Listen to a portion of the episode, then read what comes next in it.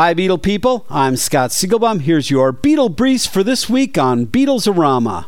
The Beatles' recordings of Love Me Do and P.S. I Love You officially fell out of copyright protection in Europe, and even though the European copyright laws will be extended later this year, small independent labels are already releasing versions of the Beatles' first single.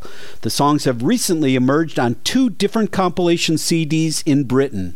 Jimmy O'Neill, host of the 60s music TV show Shindig, has passed away. A very influential show in the early 60s, the Beatles appeared on the program in 1964. I had the pleasure to work with Jimmy in Los Angeles in the 90s. He will be missed. Olivia Harrison has endorsed a plan to build a memorial to George in Henley on Thames. Olivia nixed the idea of a statue in favor of a community project in George's name. She will announce the details this summer.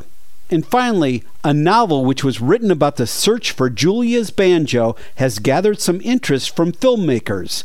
The work of fiction centers around the quest for John Lennon's mother's banjo, in which she taught her son to play.